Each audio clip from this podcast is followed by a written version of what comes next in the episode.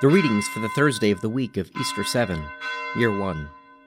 A reading from Ezekiel, the 18th chapter, verses 1 to 4 and 19 to 32. The word of the Lord came to me again. What do you mean by repeating this proverb concerning the land of Israel? The fathers have eaten sour grapes, and the children's teeth are set on edge. As I live, says the Lord God, this proverb shall no more be used by you in Israel. Behold, all souls are mine. The soul of the Father, as well as the soul of the Son, is mine. The soul that sins shall die. Yet you say, Why should not the Son suffer for the iniquity of the Father? When the Son has done what is lawful and right, and has been careful to observe all my statutes, he shall surely live. The soul that sins shall die. The Son shall not suffer for the iniquity of the Father, nor the Father suffer for the iniquity of the Son. The righteousness of the righteous shall be upon himself and the wickedness of the wicked shall be upon himself. But if a wicked man turns away from all his sins which he has committed, and keeps all my statutes, and does what is lawful and right, he shall surely live, he shall not die. None of the transgressions which he has committed shall be remembered against him, for the righteousness which he has done he shall live. Have I any pleasure in the death of the wicked, says the Lord God? And not rather that he should turn from his way and live? But when a righteous man turns away from his righteousness and commits iniquity, and does the same abominable things that the wicked man does, shall he live?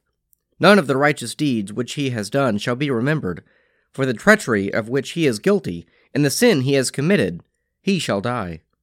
Yet you say, The way of the Lord is not just. Hear now, O house of Israel, is my way not just? Is it not your ways that are not just? When a righteous man turns away from his righteousness and commits iniquity, he shall die for it. For the iniquity which he has committed, he shall die. Again, when a wicked man turns away from the wickedness he has committed, and does what is lawful and right, he shall save his life. Because he considered, and turned away from all the transgressions which he had committed, he shall surely live, he shall not die.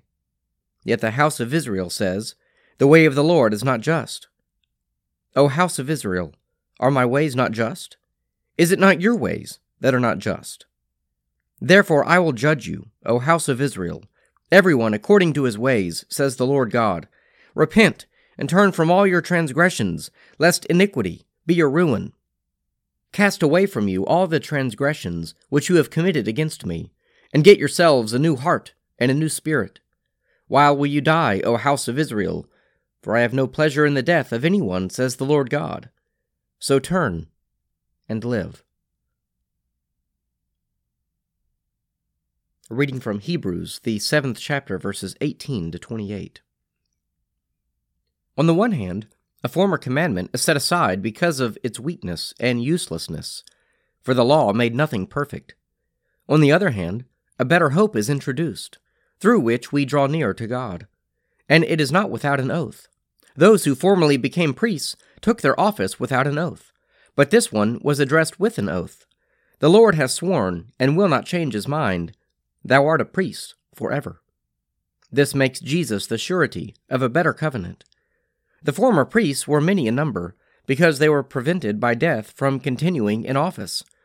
But he holds his priesthood permanently, because he continues forever.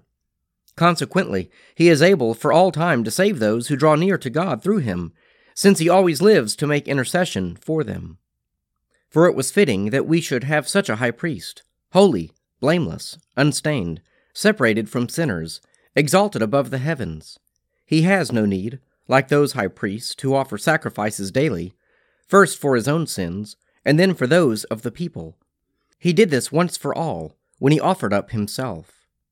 Indeed, the law appoints men in their weakness as high priests, but the word of the oath which came later than the law, appoints a Son, who has been made perfect forever. A reading from the Gospel of St. Luke, the tenth chapter, verses 25 to 37. And behold, a lawyer stood up to put him to the test, saying, Teacher, what shall I do to inherit eternal life? He said to him, What is written in the law? How do you read? And he answered, you shall love the Lord your God with all your heart, and with all your soul, and with all your strength, and with all your mind, and your neighbor as yourself. And he said to him, You have answered right. Do this, and you will live. But he, desiring to justify himself, said to Jesus, And who is my neighbor? Jesus replied, A man was going down from Jerusalem to Jericho, and he fell among robbers, who stripped him and beat him, and departed, leaving him half dead. Now by chance a priest was going down that road, and when he saw him, he passed by on the other side. So likewise a Levite, when he came to the place and saw him, passed by on the other side. But a Samaritan, as he journeyed, came to where he was, and when he saw him, he had compassion, and went to him, and bound up his wounds, pouring on oil and wine. Then he set him on his own beast, and brought him to an inn, and took care of him.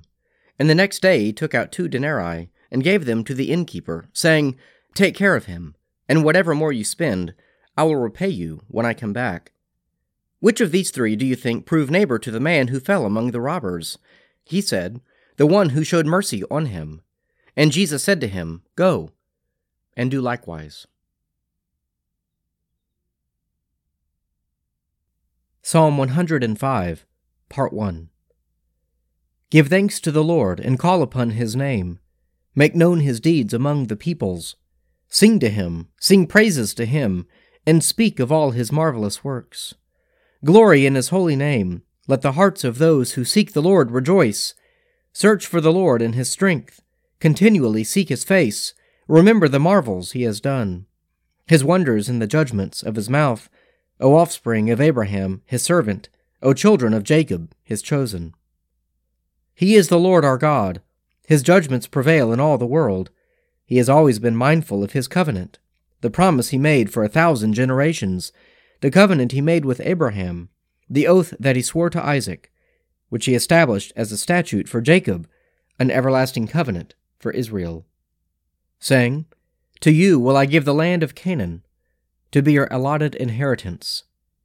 When they were few in number, of little account, and sojourners in the land, wandering from nation to nation, and from one kingdom to another, he let no one oppress them, and rebuked kings for their sake, saying, Do not touch my anointed, and do my prophets no harm. Then he called for a famine in the land, and destroyed the supply of bread. He sent a man before them, Joseph, who was sold as a slave. They bruised his feet in fetters. His neck they put in an iron collar. Until his prediction came to pass, the word of the Lord tested him. The king sent and released him. The ruler of the people set him free. He set him as a master over his household, as a ruler over all his possessions, to instruct his princes according to his will, and to teach his elders wisdom. Let us pray. Our Father, who art in heaven, hallowed be thy name. Thy kingdom come, thy will be done on earth as it is in heaven. Give us this day our daily bread, and forgive us our trespasses, as we forgive those who trespass against us. And lead us not into temptation, but deliver us from evil. For thine is the kingdom, and the power, and the glory, for ever and ever. Amen.